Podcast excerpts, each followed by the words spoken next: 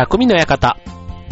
川崎匠です。チュアヒョウ .com の協力でオンエアしております。はい、えっ、ー、とね、えー、ちょっとなんか暑い日が最近続いてますね。なんかね、8月の後半が結構涼しかったなと思ったら、ここ数日一気にまた夏が戻ってきたかのようなね、暑さですけども、やっぱりでも、あの、朝晩は涼しくて、本当になんか涼しいというか、あの、過ごしやすい、ね、そんな日が続いていますけどね、えー、皆さんいかがお過ごしでしょうか。ね、夕方ぐらいになるとね、えっ、ー、と、虫がね、結構あの、うちの近くの草むらというか、ね、特にそんなになんかあの、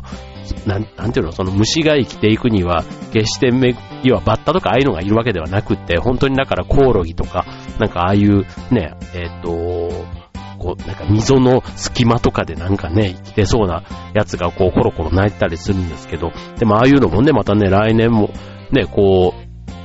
のためにじゃないですけど、ちゃんとね、どっかで卵を産んで、ね、なんかそんな風にしてんだなと思ったら、なんかそういうね、アスファルトばっかりで、土なんてほとんどないような、ね、ところでも、そうやって、ね、こう生態があるんだなっていうのをね、なんか改めてこうね、えー、虫の声を聞きながら思ったりする、そんな秋ですけども。はい。まあ、あとは、ね、秋らしいというか、うーん、なんでしょう。うん。なんかね、虫の音がね、やっぱりこう、セミからね、こう変わると、そこでちょっとまず一つ実感があったり、あとは、えっ、ー、と、最近ちょっとね、こう、夕立めいたものがあったりすると、ね、ついこの間も綺麗な虹がね、えー、空いっぱいにこうね、本当にあの、アーチ型が綺麗に見える虹がかかっていたりとか、ね、あとは、ね、夕焼けが結構ね、綺麗だったり、今日も夕方ね、すごい夕焼けが綺麗だったですね。なんかそういう、まあちょっとね、今週末台風が来てるなんていう話がありますので、まああの、そういう綺麗な夕焼けもね、もしかしたら今週はね、今日限りかもしれない。で、っていう気はしますけども、はい。まあそんなね、夕焼けを見て、ね、こう、なんていうの、グラデーションというか、ね、虹のようなああいうレインボーカラーではない、またね、こう、ちょっとなんていうの、空いっぱいがこうグラデーションになってるのをね、見ながら、ああ、なんかね、これが秋なのかどうかはちょっとわからないんですけども、まあなんかそういうのをね、えー、じわっと感じる、こう、秋の気配っていうかね、なんかそんな感じがしますけどね。はい。まあそれで、えー、っと、まあそういうね、ちょっとあの、自然の変化みたいなところを考えると、ね、もう最近で言えば、本当にあの、オフィスワークが多い人なんかだと、外が暑かろうが寒かろうが雨だろうが、ね、あんまりその辺をオフィスの中にいると、ね、エアコンがしっかり空調管理ができていて、あんまりこう実感がない。だから今みたいなシーズンで、例えば朝晩が涼しくなったりすると、日中の暑さを意外とね、ビルの中とかにいると感じないなんていう人も多いんじゃないかなと思うんですけども、まあそういうね、あの、季節の変わり目を、かわ、ね、体感してこそ、なんとなくこうね、あの、僕的には、まあだから少しでもね、こう昼ご飯の時だだけでもね、外に出てみるとか、なんか一日の中でね、少しは外の空気を吸うのが、まあ意外と気分転換になるなぁなんて思ったりもしてるんですけども、あの、そんな中で、こう自然のね、さっきのあの虹だとか、虫の声だとか、あとは、えっと、その夕焼けのとかね、なんかそういうのって一番見てたのって僕小学校とか中学校の時かなってやっぱり思うんですけども、まあその時にどこで見てたかっていう、見て、見てたかって、見て、見てたかって言いますと、あの、ボイスカートの活動を僕やってたんですね。何度かこの番組でも紹介したことがあると思うんですけども、小中とね、えっと、なんだかんだ10年近くやってたんですかね。うん、やってたんですけども、はい。で、えっ、ー、と、まあ、キャンプとかね、まあ、そういうあの、ボーイスカウトっていうと、そのキャンプとか、あと事前活動、あの、募金運動だとかね、まあ、そういったことをやったり、あとは、ね、そのキャンプに向けて、こう、いろいろこう、料理もね、あの、飯合水産ををしたりとか、あとロープワークを学んだりとかね、あと救護についてとかね、地図の見方とか結構いろんなね、あの、いわゆるサバイバルに役立ちそうな、そんなね、あの知識なんかをこういろいろ教えてもらえたりもするんですけども、そんなボーイスカウト、ね、今ね、えー、6万人、全国で6万人、これ多いか少ないかで言うと、一番ピークが1983年、まあ、まさに僕が小学校の頃ですね。はい、僕が小学校6年生ぐらいの時がピークで、えー、23万人全国にいた。ボーイスカウトが10年前には約12万人、ほぼ半分ですね。半分に減り、えー、そこからさらに10年経った、えー、今年は6万人まで減ってしまったということなんですね。で、まあやっぱりあの、このボーイスカウトっていうのは、えっと、指導者が、まあ、当然大人が指導者になり、まあ、青少年を育成していくっていうのが、まあ、目的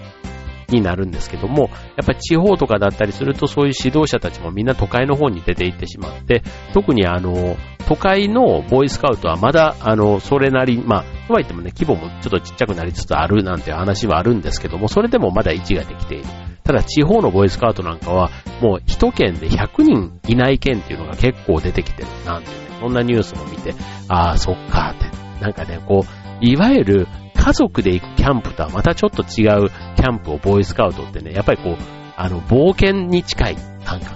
うん。だから、なんていうの、豪快というか、まあ、今で言うとね、あの子供がね、そういう危険な目に遭う、まあ、別に危険な目には遭わないんですよ。遭わないんですけども、なんかね、そういう不便な場に行くみたいなところを、まあ、親御さんもね、あんまりもしかしたら望んでなかったりするのかもしれませんし、あと子供は子供の事情でね、塾だったり、習い事だったり、ね、いろんなものが、あの、あったり、あとはまあ、ボーイスカウトに代わる、ね、なんかそういう活動も、最近はいろいろ社会活動みたいなものもね、こういろいろ活発、以前よりは活発になってきていて、あとそういう情報もね、ネットでこう探しやすくなってきたりする、しているので、まあそれこそね、自分たちが子供の頃に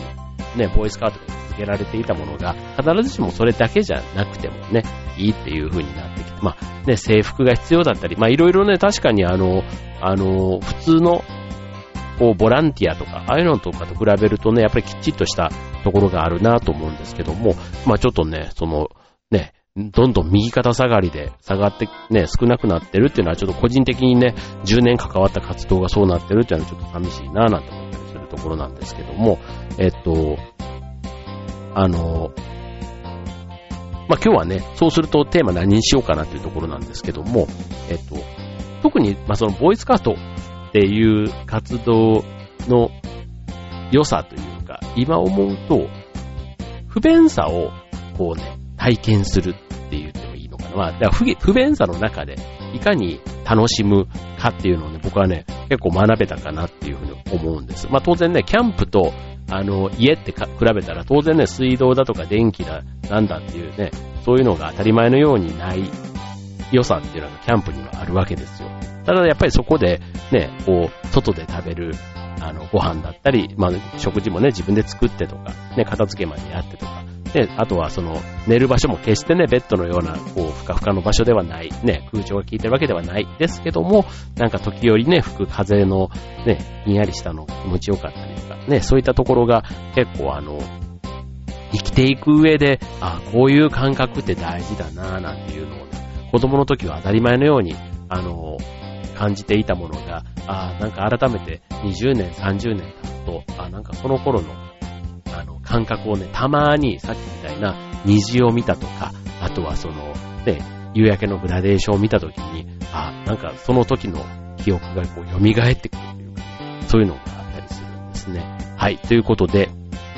えっ、と、今日のテーマは、ボイスカウトが教えてくれた大切なことというテーマでお送りしたいと思います。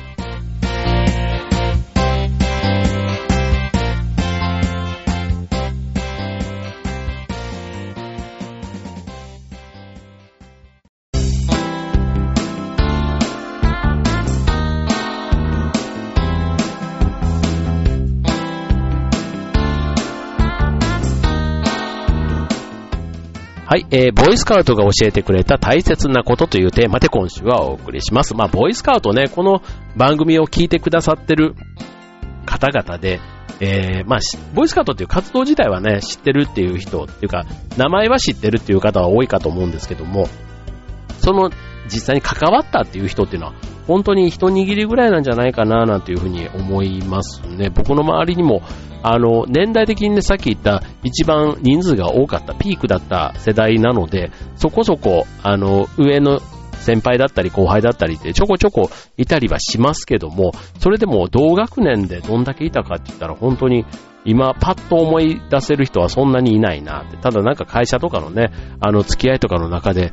ちょっとした話の中で、あ、僕もボーイスカウトやってたんですなんていう人がね、たまにいたりしますけども、まあそんなね、えー、ボーイスカウト、まああのまあ、さっき言ったように、えー、っと、ちょっと、えー、不便さのなんか豊かさっていうかね、なんかそんなことをね、えー、今思うと、こう、体感というかできてたかなと。で、その中でいかに楽しむか、要はなんか自分次第でね、えー、楽しんでいくみたいな、なんかそういうことを、えー、学ばせてくれた。で、それがしかも一人じゃなくて仲間でね、キャンプとかしてたりすると、ね、仲間でいることの一緒にいることのね、心強さというか楽しさみたいなところはね、本当にボイスカウトの中でいろいろあって、未だにね、やっぱりこう思い出に残ってることたくさんあるんですけども、キャンプファイヤーとかのね、中でゲームやったりだとか、なんかそういうのはね、本当に景色がね、未だに出てきますけども、あの、まず一つ、学んだことということ、まあ、大切なこと、まあ、ボーイスカウトで学んだ大切なこと、まあ、そのテーマでね、行くと、えー、欲しいものと必要なものは違うと。いうところですね。あの、欲しいものっていう、ね、まずこれあの、欲しいものと必要なもの。ね、なんかこう、わかるようなわかんないようなところだと思いますけども、まあ、欲しいものっていうのは、まあ、簡単に言うと、売り手が、えっと、どういう売り込み方をしてきて、それが欲しくなるかっていうところだ、に尽きるという思うんですけども、え、必要なものっていうのは、あの、買う側、要は消費者、ね、我々の方が、あの、何を欲するかっていうところですので、欲しいものと欲するものがまあ違うっていうふうに考えたらいいと思いますよね。うん。まあ、例えば、えっと、まあ、洋服なんかでもね、別にあのブランド物の、あの、そういうものじゃなくて、ね、別に穴が開いててボロボロになっていても、ね、服としては着れるわけですから、まあそこにね、えー、欲しいものっていう意味で言うと、あの、今みたいな、こう、最新のもの、ね、洋服の新しいものが欲しいってなると思うんですけども、えっ、ー、と、ただ、えー、欲する、欲するというか、生きていくために必要かみたいなところで言うと、やっぱり優先順位をつけていくことがで、必要があって、行くことができるようになるんですね。これの不思議なもんで。あの、何もない、例えばキャンプ、山の中とかにいたりすると、本当にその中で必要なものは、あの、ゲームとかでも何でもなくって、みたいな、なんかそういうね、えー、服よりも、例えば毛布とかタオル1枚とかっていうところのありがたみみたいなところをより感じるようになるわけですよ。だから、なんか価値観が変わるっていう、ね、その必要なものと、えっ、と、欲しいもの。だから今までこう欲しい欲しいって言ってたけども、なんかそういう大自然の中に来てみたら、今まで欲しいと思ってたものがいかに大したことがないかっていうね、なんかそんなことに気づくっていうところですね。はい。で、続いて二つ目。えー、自分の頭で考えることの大切さを学びますということですね。はい。えー、まあ、自分の頭で考える。ね、これいろんな場面で普段から考えているとは思うんですけども、これあの、そのボーイスカウトっていう活動は、まあ、大人は指導者としてはいるものの、あくまで指導者。だから、自立、子供たちが自分たちで自立して自分で考えてやるということを非常にあの尊重してくれるんですね。で、そんな中で、えっ、と、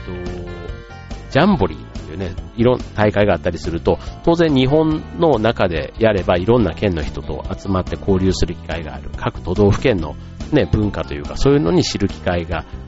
できたりとか。で、あとはそれ世界ジャンボリーなんて話になってくると、世界中のね、ボーイスカウトの人たち4000万人ぐらいいるって言いますから、まあそういう人たちが集まって、ね、まさにこう世界的に文化も違う。ただボーイスカウトって一つの共通のものがあるだけで、なんか安心感があるみたいなね、なんかそういったことを、えー、きっかけに集まった人たちなわけですけども、そこでいろんな課題だとかやっていくことが出てくるわけじゃないですか。で、そうするとね、自分の頭でね、考えて考えて、試行錯誤して、ね、や、なんかやり遂げた時の、なんか達成感というか、それがね、すごいね、後々大人になっても自信につながっていくんだなって、今になってね、なんか、当時はね、正直あの、ね、家でファミコンやってる友達が羨ましかったり、そういうのも正直なかったわけではないんですけども、今思えば、そういう、ね、別にゲームやってた人が悪いとかってことではなくて、あの、羨ましかったですけども、その代わりに、まあ、そういうね、集団活動というか、自然の中で、ね、こう培ったものというか、ね、そこでね、雨風が吹けばね、こう、テントって言っても、そんな今みたいにあんな便利なポーンって投げたら立つような、ああいうね、あの、テントではないわけですよ。すんごい重くて、ロープを張って張って、それでもね、水が入ってきたりとかね、もうね、もうなんかそういうのが、虫が入ってくるわ、ね、開けたら、あの、虫が来る、閉めたら暑いみたいな、なんかそんな中でね、どうやって生きていくかみたいなね、なんかそんなことをね、あの考え考えやってたっていうのがね、今になって、なんかすごく面白いなって思うんですよね。うん。で、あの、ある意味常識とか、こう、ルールに縛られずに、自分の中で当たり前と思っていたことも、あの、それをね、えー、こう、打ち壊しながらというか、うん。で、あとは、ね、それを仲間で巻き込もうとした時にいろんな考えの人がいるわけですから、まあ自分はこれがいいと思う、なぜならとか、ね、えー、っていう、その自分で、えー、考えて、本質をね、こう、相手に説明をして理解を得る力みたいな、そういったことがね、結構子供ながらに学べたことかな、なんていうふうに思いますね。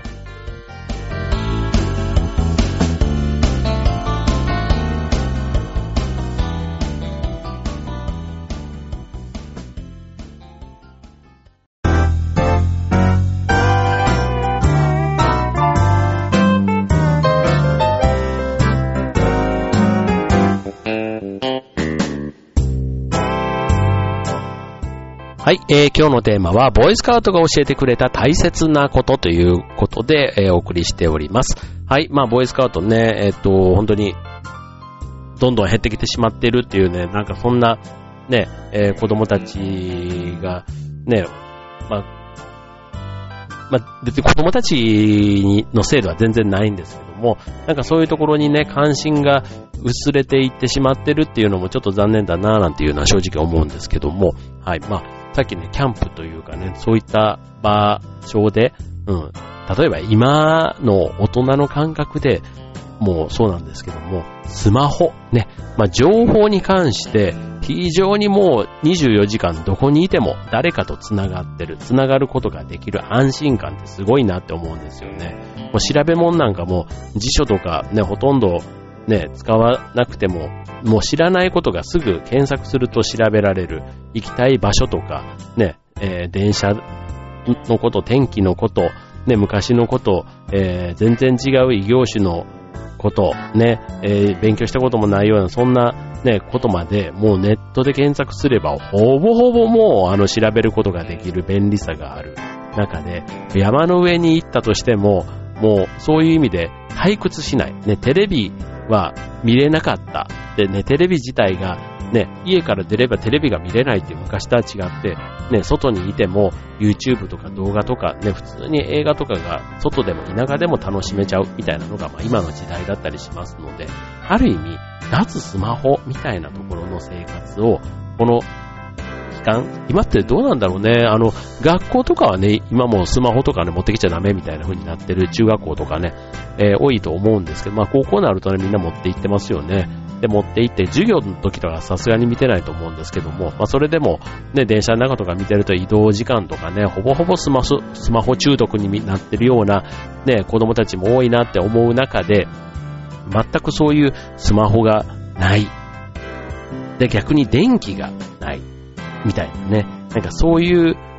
生活に少しでも、えー、はい、飛び込んでみると、人間ってすごいね、適応力があるから、そこでね、意外と、あの、さっき言った虫の声とか鳥の声とか、あと水の流れる音とか、ね、あとは、ね、こう、なんか車の音が遠くで、ね、こう、クラクションの音が聞こえたとか、ね、なんかそういった、あの、普段何気なく、っていうか意識もしたことがない音に耳がすごく研ぎ澄まされると思うんですよね。うん。だからあの、まあ、今、ね、五感の部分が、まあ、えっ、ー、と、まあ、例えば視覚とかもね、スマホですごく、えー、スマホの画面を見ていることが多かったり、でパソコン、仕事でね、パソコンばっかり見てたりする、ね、大人も多かったりしますけども、まあ、そこで、そういうのをね、バチッと切って、自然のね、現象を素直にっていうかね、素で見れる時間を作れたのが、なんかそういう意味ではボーイスカウト。まあ今まで言ったらね、まあ昔はね、そんなね、さっき言ったスマホみたいなのがないからなんですけども、それですらも、なんかやっぱり現実世界と非現実、非日常の世界をすごく味わわせてくれたなと思うので、今の時代に逆にそのね、えー、脱スマホみたいなところで、えー、自然の中でボイスカウト体験をすると、これね、あの、僕らの時でもキャンプって言ったら大体1週間ぐらいとか行ってたりしたので、ね、1週間、ね、そういう生活をする、した時に、ね、今だったら本当にもうあの、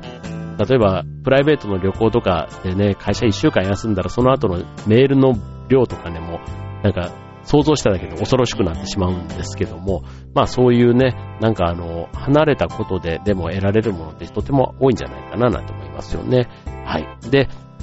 あと、えー、っと、最後。うーん、五感で感じることの、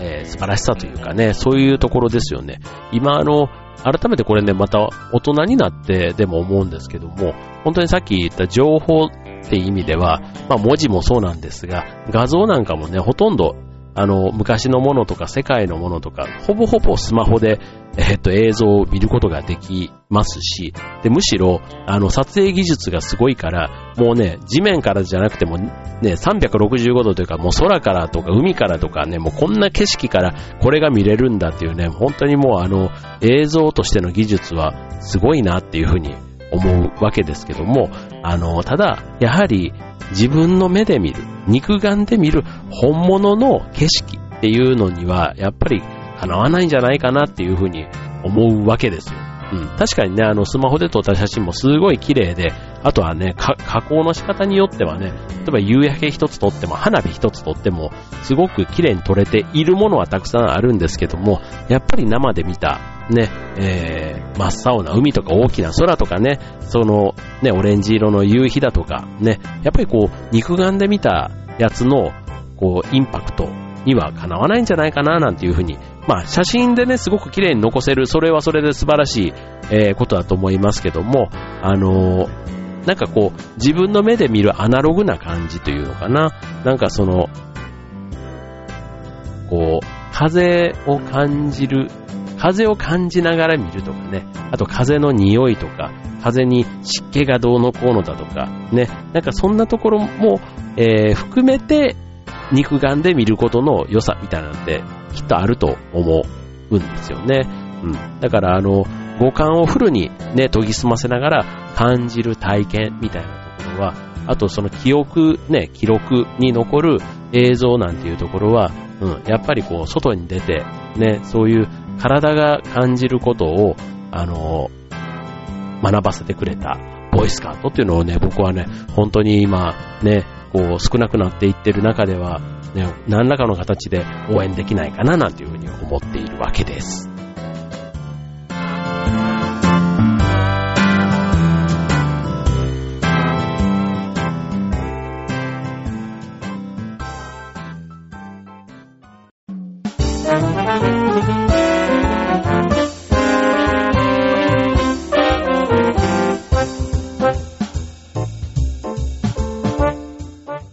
はい、えー、今週の匠の館は、ボイスカウトが教えてくれた大切なことということで、えっ、ー、と、3つ4つご紹介させていただきました。はい、えっ、ー、と、まあ、ボイスカウトがね、すべてかと言われると当然そんなことはなくて、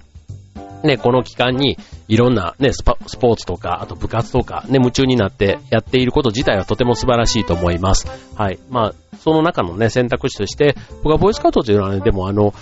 まあ部活とかも、別に一生ね、例えば野球部の人が野球をね、まあプロ野球みたいなところに行く人はほんの一握りにしても、まあ趣味とかそんな形で続けていけるわけですが、まあ野球ってね、基本的にはその人数が揃わないと、相手チームも含めてね、えー、いないとできないって考えると、ボイスカートの活動って意外とね、あの、確かに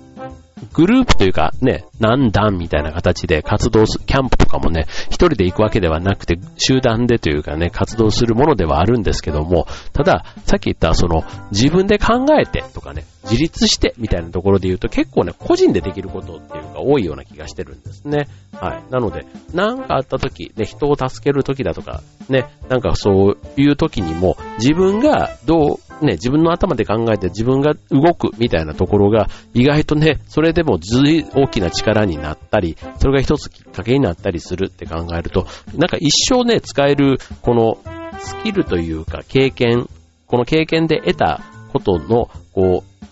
いわゆるその、なんかロープ結びとかのそういうテクニック的なものではなくて、なんか自分の行動のベースになるようなところが、ボーイスカウトの中にはたくさんあったなぁなんていうふうに、仲間への思いやりだとか、ね、思いやりって言ってもね、思うだけではなくて、実際にこういう時にこういうことをしてあげられる、なんか、ことが、あ、本当の意味の思いやりみたいなね、なんかそんなこともね、あの子供ながらにいっぱい体感できて、それがまあ大人になってどんだけ実践できるかではあるんですけども、やっぱりそういうところにね、えー、気づいたら動けるみたいな、なんか道に落ちてるゴミを拾うでもいいんですよ、要は。そういうことがね、なんかできる大人に、まあちょっとね、そんな偉そうにできてるとは言えませんけども、まあなんか多少ね、あの、そんなところにも意識がいく大人にはなって、ならせてもらえたのかななんていうふうに思ったりするわけです。はい。ということでね、あの、まあ、うちはね、娘が二人で、ね、なんかそういうね、実はあの、ボーイスカウトみたいなものを、こう、個人的にはね、あの、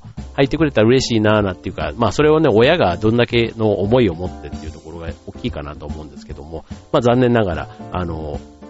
ボイスカウトっていうかガール、ガールスカウトには入らずに、はい、まあそれぞれのね、えー、部活で、まあ青春を謳歌してくれているので、それはそれで良いことではあるんですが、はい、まあそういうね、社会にね、なんか奉仕するみたいなね、なんかそんな機会っていうのは、ね、これから大人になってからもうね、どっかでね、こう、意識してほしいなと思うので、はい、なんかこういうことを、まあ家族のね、触れ合いの中で、まあ、ね、なんか伝えていけたらななんて思ったりもするところです。はい、ということで、はい、なんかちょっと公爵じめてしまいましたけども、はい、まあとにかくね、あの、ボイスカウト、あの、まあ結構ね、公園とかで普段活動してるとか、公民館みたいなところがね、集まってね、活動したりする子たちいると思いますので、まああの、微笑ましく皆さんも見つけたら、はい、見守っていただけるといいのかなと思います。はい、ということで、えっ、ー、と、9月のまだ中旬ですよね。はい、えっ、ー、と、3連休はね、なかなか、ちょっと台風が接近してきていて、ね、せっかくのこう、シルバーウィークってね、ちょっとあの日の並びが悪いですけど、一応シルバーウィークということですので、はい、秋の行楽予定していた方、ちょっとなかなか思うように楽しめないかもしれませんが、はい、僕はあの9月末にある劇団の公演の稽古、勤しんでまいりますので、はい、こちら公演の方も劇団フーダニット通信、ホームページの方でもご案内しておりますので、素晴らしき自主20あ29日から10月1日3日間の6公演予定しておりますので、どうぞお越しください。匠の館ここまで。ではでは、バイバーイ。